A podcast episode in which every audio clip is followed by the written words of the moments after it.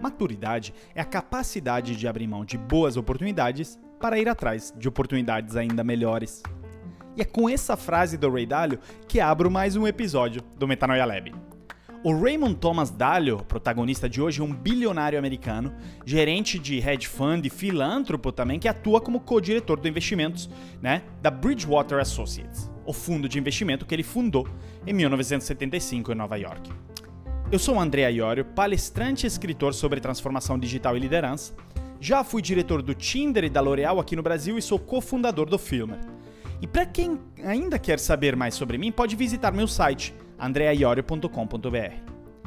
E hoje você tem a chance também de interagir com o podcast. De duas formas. A primeira é uma novidade, ou seja, agora o Metanoia Lab tem um número de WhatsApp para o qual você pode mandar seus áudios. O número é 11 97 226 2531. Anota aí. WhatsApp 11 97 226 2531. Anota aí na sua rubrica, no seu celular, como funciona. Se você mandar um áudio comentando o episódio que você está ouvindo, tem a chance de ser colocado né, na edição do episódio seguinte. Só que os melhores comentários apenas serão selecionados. E a segunda forma, para quem tiver interesse, a transcrição inteira desse episódio e dos anteriores está no site metanoialab.com.br. Vai lá dar uma olhada. Mas voltando ao nosso protagonista de hoje, o nosso amigo Ray Dalio, ele nasceu em Nova York, estudou na Universidade de Long Island antes de receber um MBA da prestigiosa Harvard Business School em 1973. Dois anos depois, em seu apartamento, ele lançou o Bridgewater, que em 2013 foi listado como o maior hedge fund do mundo em 2020, a Bloomberg classificou Ray Dalio como a pessoa 79 a 79ª pessoa mais rica do mundo. Vai lá, perdão o meu português. Com uma fortuna estimada é, de 17,7 bilhões de dólares. Além disso, o Dalio é o autor do livro Princípios, Vida e Trabalho, que inclusive eu tenho acabado de ler, incrível, sobre gestão corporativa e filosofia de investimento. Foi publicado na lista dos mais vendidos do New York Times, onde foi chamado de Evangelho de Transparência Radical, e disso vamos falar. E para vocês terem a ideia, o desejo do Dalio para entrar no mercado financeiro surgiu quando ele ainda era criança quase. Quando ele realizou, aos 12 anos de idade, o primeiro investimento bem-sucedido dele. O que ele fez? Ele foi para o mercado de ações e foi buscar a ação mais barata. Mas mais barata no sentido que menos custava, e ele comprou ações da Northeast Airlines por 300 dólares. Ou seja, o critério foi simplesmente que ele pensou: nossa, essa mais barata, então com 300 dólares eu vou conseguir mais ações vou ficar mais rico. Olha que engraçado, ele começou assim, e ele admite hoje, teve sorte, mas isso o empolgou a investir ainda mais. Então, olha que engraçado. A pessoa começou, né, de forma boba, né, com um erro tolo de criança e virou o investidor mais bem-sucedido do mundo. Então, olha só como vale arriscar e a gente sempre desafiar as coisas. Pois bem, falamos bastante dele e acho que nada melhor do que ouvi-lo agora. Por isso, na primeira fase desse episódio, eu separei um trecho em que o Ray fala sobre meritocracia. Escuta só. I wanted to make an idea meritocracy. In other words, not an autocracy in which I would lead and others would follow, and not a democracy in which everybody's points of view were equally valued, but I wanted to have an idea meritocracy in which the best ideas would win out.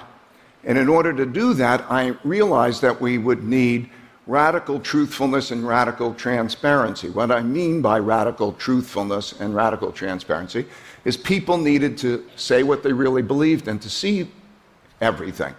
I mean, we literally tape almost all conversations and let everybody see everything because if we didn't do that, we couldn't really have an idea meritocracy.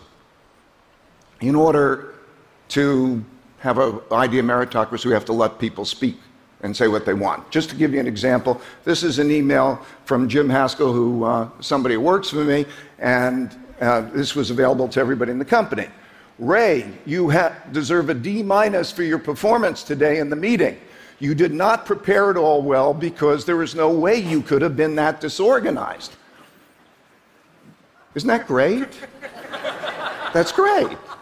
It's great because, first of all, I needed feedback like that. I need feedback like that. And it's great because if I don't let Jim and people like Jim to express their points of view, our relationship wouldn't be the same. And if I didn't make that public for everybody to see, we wouldn't have an idea of meritocracy. Eu queria criar uma meritocracia de ideias. Em outras palavras, não uma autocracia na qual eu lideraria e outros seguiriam.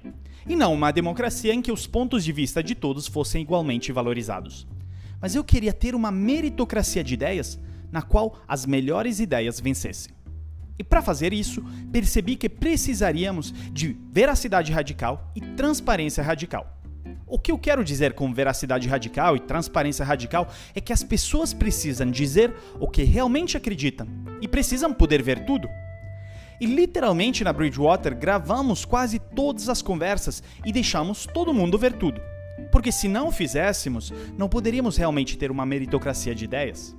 Para ter uma meritocracia de ideias, você precisa deixar as pessoas falarem e disseram o que quiserem. Só para lhe dar um exemplo, este é um e-mail do Jim Haskell, que trabalha comigo e foi disponibilizado para todos na empresa. Ray, você merecia uma nota 4 por seu desempenho hoje na reunião. Você não se preparou nada bem, porque não havia como você estar mais desorganizado. Isso não é ótimo. Isso é ótimo. É ótimo porque, antes de tudo, eu precisava de um feedback assim. Eu preciso de feedbacks assim. E é ótimo porque se eu não permitir que o Jim e pessoas como o Jim expressassem seus pontos de vista, nosso relacionamento não seria o mesmo. E se eu não tornasse isso público para todo mundo ver, nós não teríamos uma meritocracia de ideias.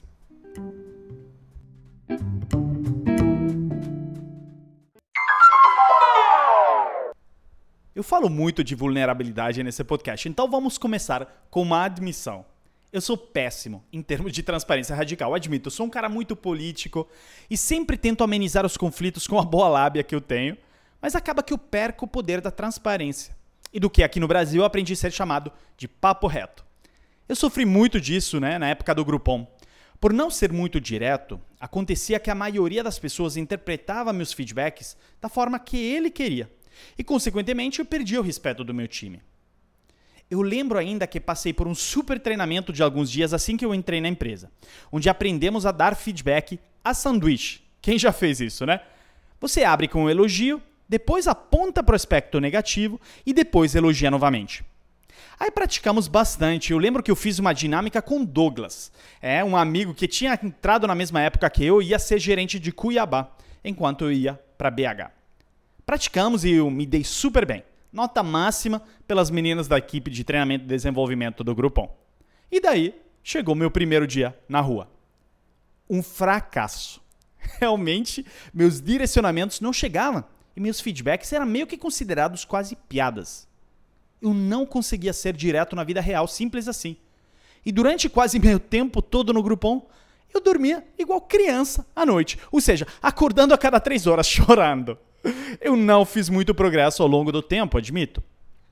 Alguns anos depois, enquanto eu estava em Los Angeles, para nossos encontros trimestrais do Tinder, que distribuíram para todo mundo uma cópia de um livro com capa vermelha, né? Muito chamativa. Não era o Good to Great do Jim Collins, do qual já falamos em outro episódio do podcast, e que tem uma capa super reconhecível, super vermelha, mas era um livro de uma autora até então desconhecida para mim, né? A Kim Scott, do título Candor Radical. Seja um chefe foda sem perder a humanidade. Esse é o título. Primeiramente, eu fiquei meio assustado por esse sem perder a humanidade, pois eu fiquei pensando que tipo de práticas devem ter esse, nesse livro, né? Tipo, tortura? Parecia que esse até fosse uma forma de pedir desculpas por fazer algo ruim, né? Ah, não, eu fiz isso, aquilo, mas eu fiz com humanidade, tá? Convenhamos, né? Mas quando eu abri o livro e comecei a ler, entendi que não tinha nenhuma prática sádica nele, mas sim formas objetivas de como ser um líder ou comunicador que não é, por um lado, exageradamente agressivo, ou, pelo outro, perigosamente empático e político, como eu era. E o que realizei era que eu sempre me contava desculpas por não ser direto, para não ser direto com as pessoas. Lembro de um caso né, com um vendedor na época do Groupon, eu era gerente comercial. Eu vou chamar ele de João, ele tinha sido contratado há pouco tempo e tinha a experiência necessária, o perfil para performar super bem. Contratamos ele animados que pudesse fazer a diferença. Bom, após alguns meses a performance dele estava péssima. Mas eu tinha dificuldades em ser direto e transparente com ele porque meio que eu me contava um monte de desculpas para não tocar no assunto. Primeiro, o João era super gente boa, simpático e a gente se dava super bem. Isso me fazia querer manter essa vibe boa e não querer tocar em assuntos difíceis para não jogar o clima lá embaixo. Até porque meu medo era que ele levasse o feedback pelo lado pessoal. E convenhamos que no Brasil e na Itália, países que eu conheço bem, isso acontece bastante, né? Pelo fato da esfera pessoal e profissional se misturarem muito, né, mais do que em outros países. Então, o que acontece muito daqui, quando você diz o seu trabalho está ruim, a pessoa ouve eu sou ruim. Inclusive, eu acho que no Brasil isso é ainda mais forte do que na Itália, mas vamos lá. Eu não queria que isso acontecesse com o João. Segunda desculpa, sendo que as credenciais dele, né, no currículo, quando contratamos, eram ótimas, eu sempre ficava me contando a história que essa apenas era uma fase. Só que essa fase, né, de má performance, estava começando a durar bastante. E terceiro, de frequente, era eu que dizia, tá bom, eu resolvo essa bomba que o João deixou, ou eu era era eh, que retomava as negociações que ele deixava no meio, porque eu sentia que isso era mais rápido e assertivo do que voltar e treinar ele de novo, dar atenção, tinha outros membros da equipe. Isso dava trabalho. Dava menos trabalho eu ir lá e resolver. Aí eu fiquei empurrando com a barriga, empurrando com a barriga, e chegamos a um ponto de não volta. Para não demitir, eu tinha que realocá-lo para trabalhar as contas de Betim Contagem, não mais BH. E sendo que Betim Contagem está um pouco mais longe, né? Preocupado com qual teria sido a reação dele, eu simplesmente não falei nada. E numa sexta tarde, após ele ter saído do escritório, meio escondido, eu transferi toda a carteira de contas dele no Salesforce para outros executivos de vendas e aloquei ele na carteira das contas de Betim e Contagem. Agora eu quero que você pense por um momento. Pergunto para você que está me ouvindo. Você acha que ele estava feliz na segunda-feira de manhã quando ele chegou no escritório e abriu o Salesforce? E não digo tanto pelo fato de ser transferido para Betim Contagem, mas pelo fato que eu, gestor dele, nem sequer avisei ele. Bom, eu nem preciso falar que ele estava furioso e que isso certamente atrapalhou muito mais a minha relação com ele do que se eu tivesse sido direto. E você acha que ele, a partir daquele momento, começou a ser transparente comigo, assim como outros membros da equipe, sendo que eu não era com eles? pela propriedade transitiva, pelo princípio da reciprocidade, a resposta é um não em caixa alta. E aí que começou o problema das reuniões fantasmas, onde o pessoal inventava ter ido para a reunião enquanto ficava em casa, ou até casos de contratos falsos. Foram problemas grandes. Como dá para criar um ambiente de alta performance se a gente não preenche nem o pressuposto da transparência, que é o grande ponto de partida de qualquer relação humana, né? Confiança. Então a gente viu da fala do Ray Dalio que uma transparência radical é o ponto de partida para uma meritocracia de ideias. O que, que é essa tal de meritocracia de ideias? Vamos começar pelo que não é. Não é uma autocracia nem uma democracia. E aqui eu sempre gosto de voltar com minhas referências de grego antigo. Seja autocracia, meritocracia e democracia, tem o mesmo sufixo que vem do grego antigo, kratos, ou seja, poder.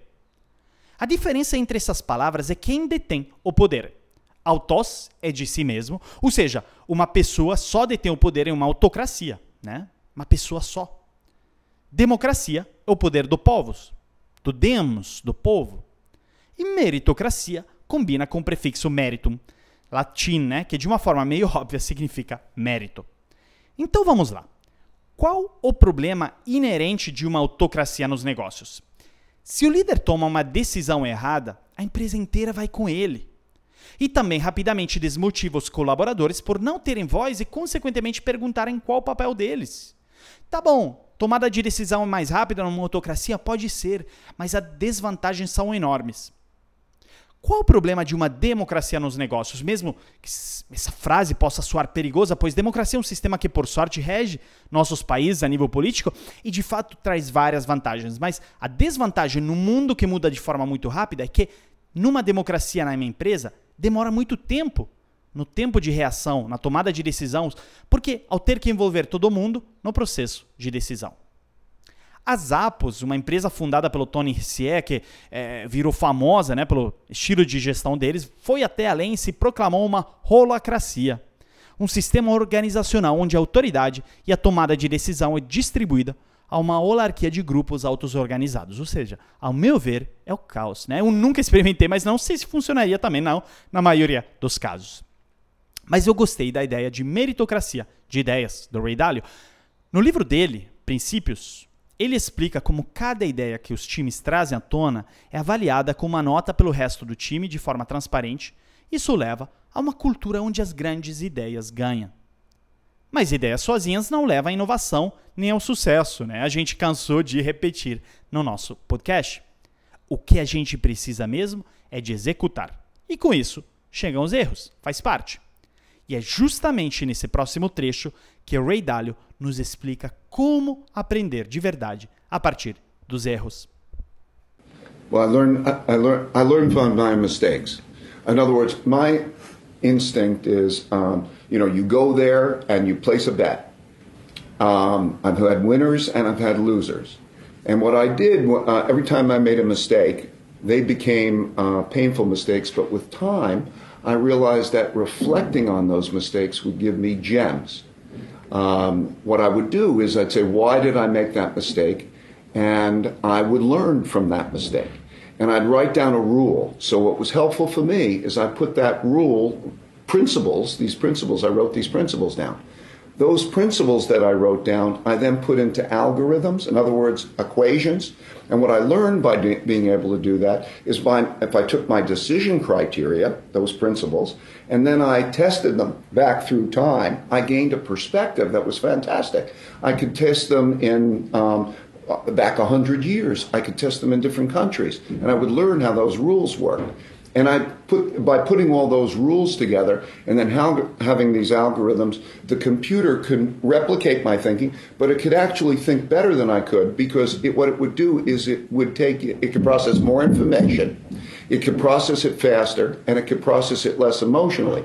So it was like having a GPS that was next to me while I was also making my decisions, like you're driving in a car and you have both operating. And to have that next to me was, um, you know, invaluable. It would learn, I would learn, and together we built that.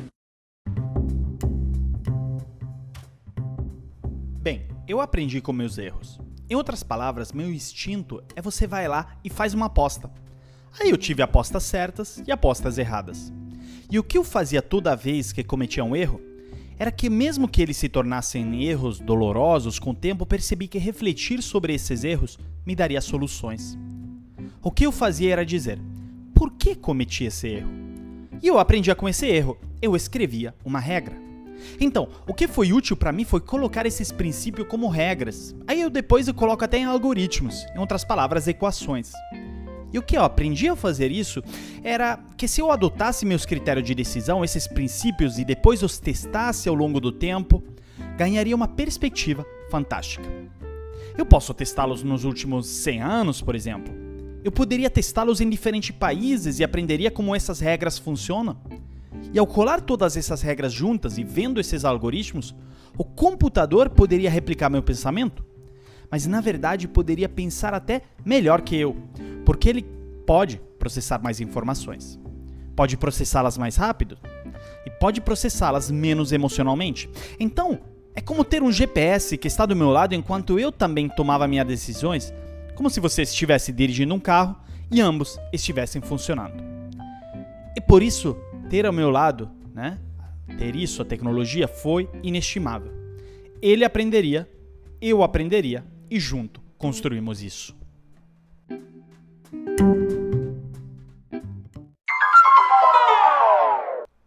Recentemente eu estava numa live com Pedro Englert, o CEO da Startse.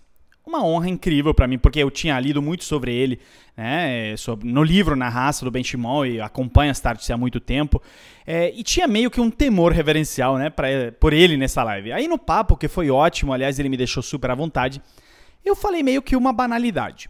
Eu falei, os erros são fundamentais para evoluir. Meio óbvio, né? Aí ele me corrigiu. Só se você aprender com eles, né? Fiquei de cara. É verdade. Do que adianta errar se após o erro você apenas esquece e segue para frente como se nada tivesse acontecido? Quase tentando esconder, como aquelas coisas que a gente tem vergonha. Pelo contrário, precisamos mostrar ao mundo nosso erro para aprender com ele. Ou sinal ao mundo, para a gente. Ah, e tem mais uma adição a essa frase, que no caso não vem do Pedro, mas vem do Jim Collins, outro grande autor do qual falamos em outro episódio do Metanoia Lab, que diz: O erro ensina apenas se você sobreviver a ele. Ou seja, quanta verdade nas frases do Pedro e na frase do Jim Collins. Mas sobre o aprendizado que nasce do erro, eu quero contar uma história que demonstra a importância de refletirmos sobre os erros. Em 2015 ou 2016, eu ainda trabalhava no Tinder e me deparei num aplicativo chamado Stay. baixei ele no App Store, não lembro como, é. Ele era tipo um Snapchat, inclusive muito mais intuitivo, ao meu ver, um produto muito melhor que o Snapchat e totalmente desenvolvido no Brasil. E aí eu fiquei, né, meio de cara, eu queria conhecer os fundadores desse aplicativo, porque enquanto eu trabalhava no Tinder, eu tinha uma ideia de desenvolver dentro do grupo um spin-off, um aplicativo de relacionamento onde, né, de paquera, baseado em vídeo. Ou seja, onde as pessoas postavam stories, vídeo muito curtos, né? E outras pessoas as viam, podiam curtir ou menos, e o vídeo depois sumia. Então você precisava constantemente alimentar a plataforma. E assim que eu baixei o Stay, eu adorei. E logo pensei que desse para fazer alguma coisa junto, o aplicativo prestava para essa ideia que eu tinha. Aí fui caçar os fundadores. Aí li num artigo na imprensa o nome deles, pois tinha feito uma festa de lançamento do aplicativo e achei Fernando e Ricardo Watteli. E logo, né, igual qualquer um, fui pro LinkedIn, né? Procurei por Ricardo, no caso. Achei o perfil, mas vi que não tinha, né, o stay marcado no perfil. Porém, trabalhava numa produtora de vídeo, pensei, ah, deve ser ele, né? Talvez não atualizou o perfil. Aí eu tinha o um número de telefone, né, lá no fundo do perfil de LinkedIn, e logo liguei. Eu lembro como se fosse hoje, né? Eu estava no viva voz do carro, no meio do trânsito da Barra da Tijuca, voltando para casa. O Ricardo atendeu, e assim que ele confirmou ser o Ricardo Watley, né? Eu perguntei, é você? Aí, óbvio, sim, sou eu. Eu logo comecei com um monólogo sobre o potencial que o aplicativo tinha de transformar o mundo dos relacionamentos. Expliquei por que era tão importante a gente ter uma reunião para uma potencial parceria e aquisição.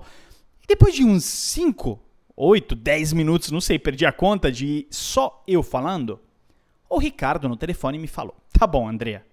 Isso tudo é muito legal que você está me falando, mas eu tenho uma dúvida o que é esse tal de aplicativo Stay que você está falando? Porque eu nunca ouvi falar. E eu fiquei pasmo.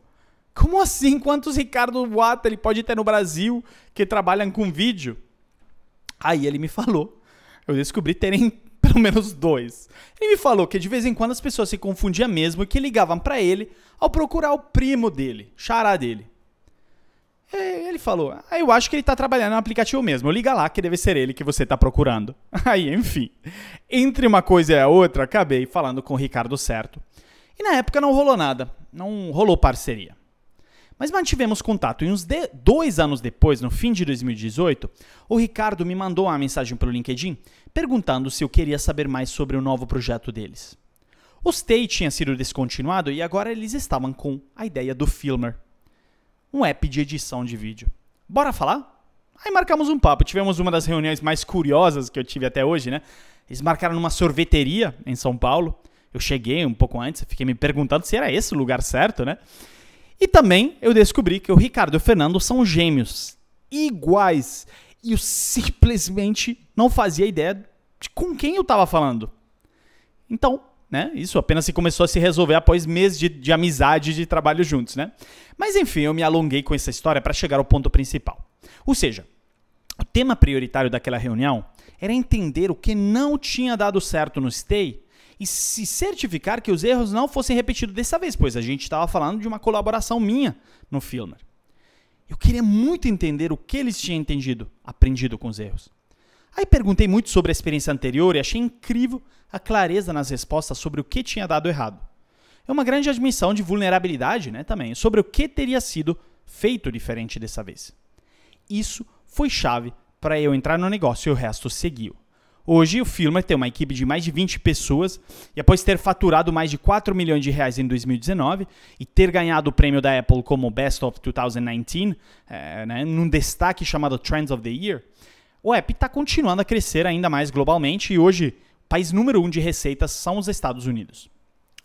A reflexão nos erros e a clareza de como aconteceram e o que os causou é fundamental para a evolução ou seja, não é suficiente o erro em si.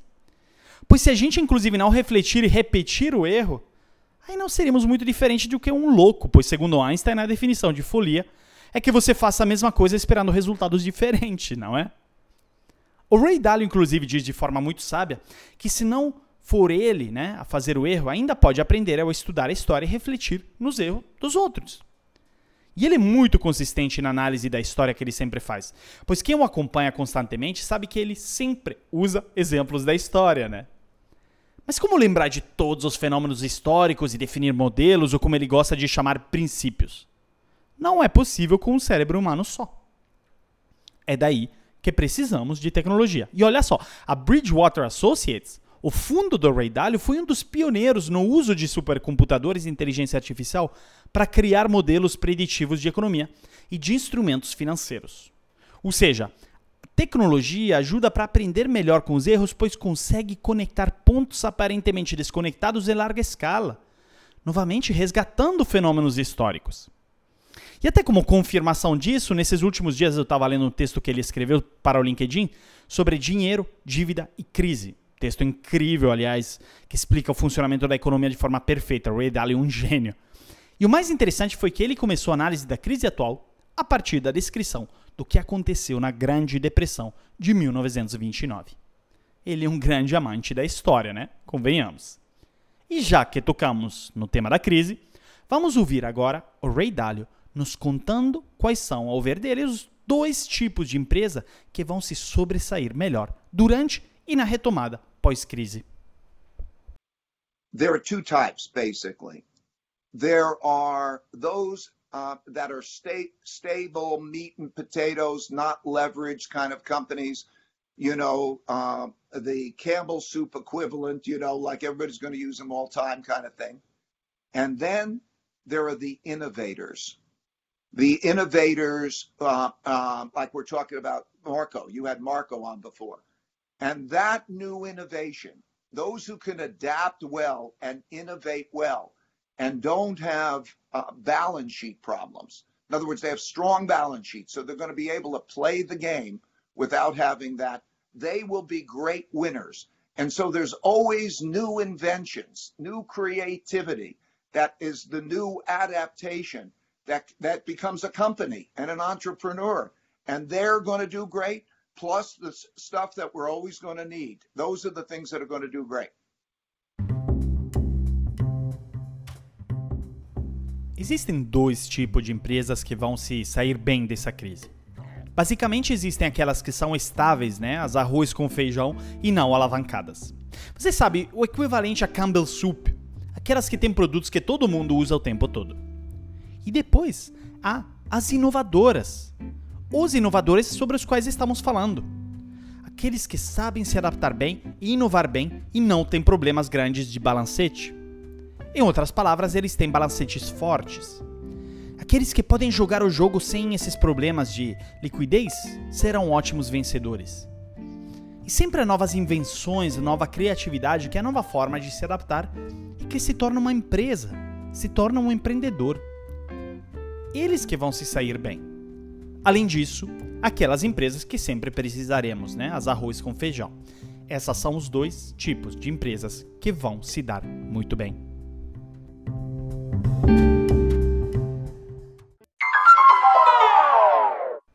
Em 1997, a lista das 10 empresas mais valiosas do mundo era a seguinte: 10 Novartis, 9 Toyota, 8 Merck, 7 NTT, 6 Intel, 5 Coca-Cola, 4 ExxonMobil, 3 Microsoft, 2 Shell e 1 General Electric.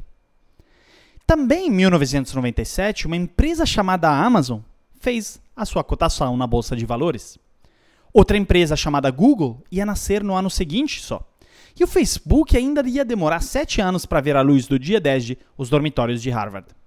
Na China, nem tinham passado 10 anos desde os protestos da Praça Tiananmen. Imagine as startups bilionárias que ela tem hoje. Agora, pula para o começo de 2020. A lista é a seguinte: 10 ExxonMobil, 9 Johnson Johnson, 8 Tencent, 7 Alibaba, 6 Facebook, 5 Berkshire Hathaway, 4 Google, 3 Amazon, 2 Microsoft e 1 Apple. Vamos lá, comentário número 1. Aqui não está contemplada a Saudi Aramco, né, empresa pública da Arábia Saudita de petróleo, pois não está listada na bolsa, mas é estimada a uns 6 bilhões de dólares. Né? Agora já não sei devido a essa crise no preço de petróleo. Comentário número 2. Se você tivesse comprado 100 dólares de ações da Amazon em 1997 e fosse vender agora, bom, você estaria com em torno de 130 mil dólares. Um aumento de 129 mil por cento, né? Só isso. E bom, o meu comentário 3 é o seguinte. Olha aí quem continua no ranking, né? Na verdade, poucas, como a Microsoft, a ExxonMobil, de toda forma a Toyota continua a maior montadora do mundo. E essas são as empresas da primeira categoria que o Ray comenta. As Campbell Soup da situação, companhias com balancetes muito fortes e estáveis. E olha que interessante sobre a estabilidade.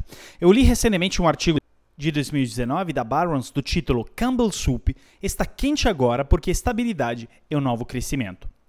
Mesmo que a ação da Campbell Soup, empresa super tradicional criada no século XIX e até hoje controlada pela maior parte pela família, tinha sofrido nos cinco anos anteriores, ela foi recompensada pelos investidores em 2019 porque a volatilidade e o alto nível de endividamento de competidores como Anheuser-Busch, Embev e Kraft Heinz tem assustado os investidores neste mundo menos previsível. Então temos visto como os mercados têm recompensado, por um lado, players com balancete forte e com bom fluxo de caixa. Por outro lado, o Ray Dalio aponta os inovadores, as empresas com resiliência e espírito empreendedor, com as que são as que irão se dar bem na crise e depois. Olha para o ranking das top 10. Você vê a Amazon, Apple, Tencent, Alibaba, Facebook, Google e percebe como a maioria dessas empresas não existia até pouco tempo atrás e de como provavelmente iremos ver shake-ups ainda maiores nos próximos anos, pois não necessariamente todas elas irão se adaptar. E não vamos apenas usar o exemplo das top 10 empresas, mas mesmo que a gente fosse pegar a lista da top 500 da Fortune ou até fosse analisar apenas o ecossistema brasileiro, a gente vai perceber como uma boa dose de renovação entre as companhias e que demonstra como as grandes crises fazem, tipo uma seleção natural. Vamos lembrar que desde 1997 até hoje tiveram pelo menos duas grandes crises antes da atual, ou seja, a primeira bolha da internet em torno de 2000 e a crise financeira e imobiliária de 2008, né? que inclusive não significa que eles vão ficar no topo para sempre, né? A Nokia já foi entre as empresas mais inovadoras do mundo, a Kodak também, a RIM que produzia o BlackBerry. O grande ponto aqui é talvez o melhor cenário do mundo seria juntar os dois tipos de empresa que o Ray Dalio aponta e fazer as inovadoras virarem arroz com feijão. O grande ponto aqui é fazerem as tuas inovações iniciais, que naturalmente crescem muito no começo, mas depois desacelerem, virarem as vacas leiteiras do seu processo de inovação. Quando você consegue posicionar a sua empresa, o seu produto com uma grande participação no mercado, você pode ficar menos preocupado com a taxa de crescimento dela e apostar em outras inovações, fazendo dela a sua segurança em termos de fluxo de caixa e margem. Isso não fui eu quem inventei. Quem fez administração, como eu, deve lembrar a matriz do Boston Consulting Group, também chamada de Growth Share Metrics, ou matriz de participação de crescimento. Mas voltando aos exemplos do Brasil, recentemente eu fiz uma postagem no LinkedIn que gerou uma repercussão incrível, tendo mais de 2.500 likes, mais de 140 mil visualizações, onde eu opinava que a Ambev tenha sido até agora a empresa que melhor reagiu à crise no Brasil. Até a Carla Kripa, a VP de Corporate Affairs da Ambev, me contactou em box comentando sobre a viralização do post e fornecendo até maiores detalhes né, sobre o processo deles. Mas fundamentalmente no post eu conto que, ao meu ver, a Ambev foi a melhor empresa a reagir à crise, por quê? Desde produzir álcool gel na fábrica de Barra do Piraí, né, de uma forma muito rápida, mudando a linha de produção, até o movimento hashtag Apoie o Restaurante, desde as lives do Jorge Matheus, Gustavo Lima, assim por diante, né, mudando radicalmente a forma de fazer marketing, até as palestras online para treinar os seus times de casa. Né? A gente na DMT, é, vários palestrantes participamos de, de workshops e palestras online para os times da Ambev. Desde construir hospital em Boimirim com a Gerdau e o hospital israelita Albert Einstein, né? até crescer as operações do Zé Delivery. Né? A Ambev fez tudo isso mais rápido, em escala, em muitas frentes e bem executado. Várias outras empresas também fizeram ótimas coisas, né? entre as quais Natura, Lojas Riachuelo, Itaú, óbvio, com a doação de um bilhão de reais, a Magalu, a Cacau Show, entre outras. Mas a Ambev teve o que eu chamo de fator fast, a chave para reagir às mudanças rápidas e imprevisíveis. Obviamente, tiveram milhares de profissionais envolvidos, e aqui vai meu aplauso para eles e todo o time da Ambev pois eles reagiram de forma proporcional à crise. E quero falar um momento sobre proporcionalidade. Recentemente, em busca de um sentido a essa crise e quais saídas delas, fui explorar outras áreas do saber e cheguei na física dos elementos. E reli a terceira lei do Newton. Olha que interessante. Ela afirma que a toda ação corresponde uma reação de igual intensidade, mas que atua no sentido oposto. É isso que precisamos. É isso que o Ray Dalio, ao final, nos diz nessa frase. A gente precisa reagir de forma proporcional à intensidade dessa crise. Essa é a chave para nos darmos bem nela. Para encerrar esse episódio, eu separei mais uma frase do Ray Dalio em que ele diz: Quase sempre existe um bom caminho que você ainda não descobriu. Procure até encontrar em vez de se contentar com a escolha que está diante dos seus olhos no momento. Calma. Nesse momento, eu quero que você respire e reflita com a seguinte pergunta: Será que o meu sucesso é o resultado dos meus acertos ou dos meus erros? Porque se você acredita que a resposta seja os seus acertos, desculpa, mas eu preciso te falar que você está se contentando simplesmente com a escolha mais fácil. Ou como diz o Ray, com a escolha que está diante dos seus olhos. Agora, se você acha que o seu sucesso é consequência dos seus erros, eu quero que você se questione quais principais erros te fizeram acertar e quais erros que você não conseguiu tirar nada de proveitoso. Talvez, se você fizer uma análise da sua trajetória, você irá conseguir extrair a chave para abrir novos caminhos de sucesso. O que acha? Conta para mim, porque se você quiser que a sua resposta faça parte do próximo episódio do podcast, compartilha comigo pelo WhatsApp no 11 97 226 2531, mandando áudio de boa qualidade. As melhores 5 respostas irão estar no podcast. Então, qualquer dúvida, comentário ou até mesmo reclamação, entra em contato comigo pelo site andreaiorio.com.br, metanoialab.com.br, onde você pode ler todas as transcrições, tem os links para as matérias ao quais eu li e me inspirei ou pelo meu LinkedIn ou Instagram. E agora deixo vocês com os melhores comentários dos ouvintes sobre o episódio anterior. Bom dia, meu nome é Anita Zonichen, eu sou professora universitária, eu sou formada em comércio exterior tenho pós-graduação em gestão empresarial, tenho pós-graduação em marketing internacional e, assim como a Andrea, eu também fiz mestrado em relações internacionais. É, eu comecei minha carreira trabalhando numa indústria e vou contar um pouquinho aí no meu podcast como que eu mudei é, radicalmente a, a minha carreira depois. Andréia, uma oportunidade ímpar estar aqui com vocês, quem eu sou fã. Tive a oportunidade de ver você proferir palestra ano passado no encontro de gestores de RH aqui em Belo Horizonte. Comprei seu livro e realmente gosto demais das suas ideias. Achei suas explicações uh, sobre o córtex e o sistema límbico muito bem uh, sedimentadas, acho que até melhor que o Goleman, que é quem eu tinha lido antes.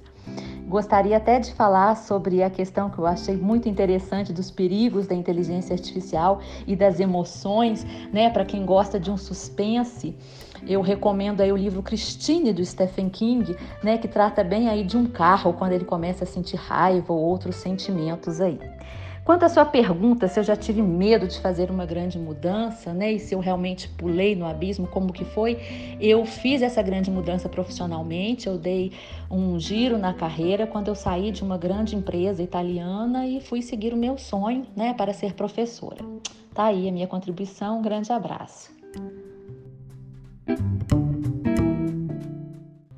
Oi, Andréia, aqui é Arieta Ruda. Queria compartilhar minha opinião sobre esse tema. E a ideia aqui é trazer a visão de que nós somos é, seres que podemos transcender a nossa mente, né, com uma inteligência emocional e uma inteligência espiritual também. Então, seria a nossa capacidade de transcender é, tudo aquilo que é mental, racional. Então, é, acredito que a inteligência artificial ela vai colaborar com novas maneiras de a gente viver e nós estamos é, vivendo um momento em que é propício para que a gente dê um salto quântico, né, para conviver com essas novas é, inteligências e nós criativos e seres espirituais que somos. Eu sou Fernanda Pasquale da Markets Abroad, falando de Columbus, Ohio, nos Estados Unidos.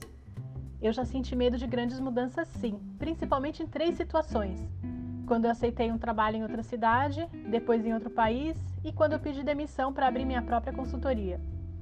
Na primeira situação, quando eu estava prestes a me mudar para o interior de São Paulo, a minha professora de dança fez uma meditação guiada com a gente, onde ela contou a história de uma gota de orvalho que era assim. Imagina que você é essa gotinha vivendo confortavelmente em uma folha, numa floresta, até que um dia você começa a sentir a gravidade te puxando. Você sente que está escorregando e vê que tem um rio lá embaixo. Se apavora e pensa: Nossa, se eu cair nesse rio, vou me desintegrar e nem sei onde esse rio vai parar. Aí uma hora você não consegue mais se segurar e cai. Mas ao invés de se desintegrar na água, você percebe que ficou muito maior e passa a percorrer caminhos que nem imaginava. Bom, essa história ficou tão gravada em mim que desde esse dia o medo só me dá mais combustível para seguir sempre em frente. Olá, Andréa. Aqui é Fernando Rocha, especialista em Customer Experience e Branding pela MCX Consultoria. Pensando aí no episódio do Elon Musk e os prazos impossíveis que você traz para nós, quero trazer um contraponto, que é uma reflexão do Adam Grant no livro Originals, no qual ele fala sobre o poder da procrastinação em nos ajudar muitas vezes a sermos mais criativos. Tem uma frase que me chamou muita atenção no livro que vai dizer: Quanto mais você valoriza a realização, mais tem medo do fracasso. E olhando para a equipe do Elon Musk, pode ser que muitos deles sofram com essa com esse medo do fracasso, com o medo de as coisas não darem certo.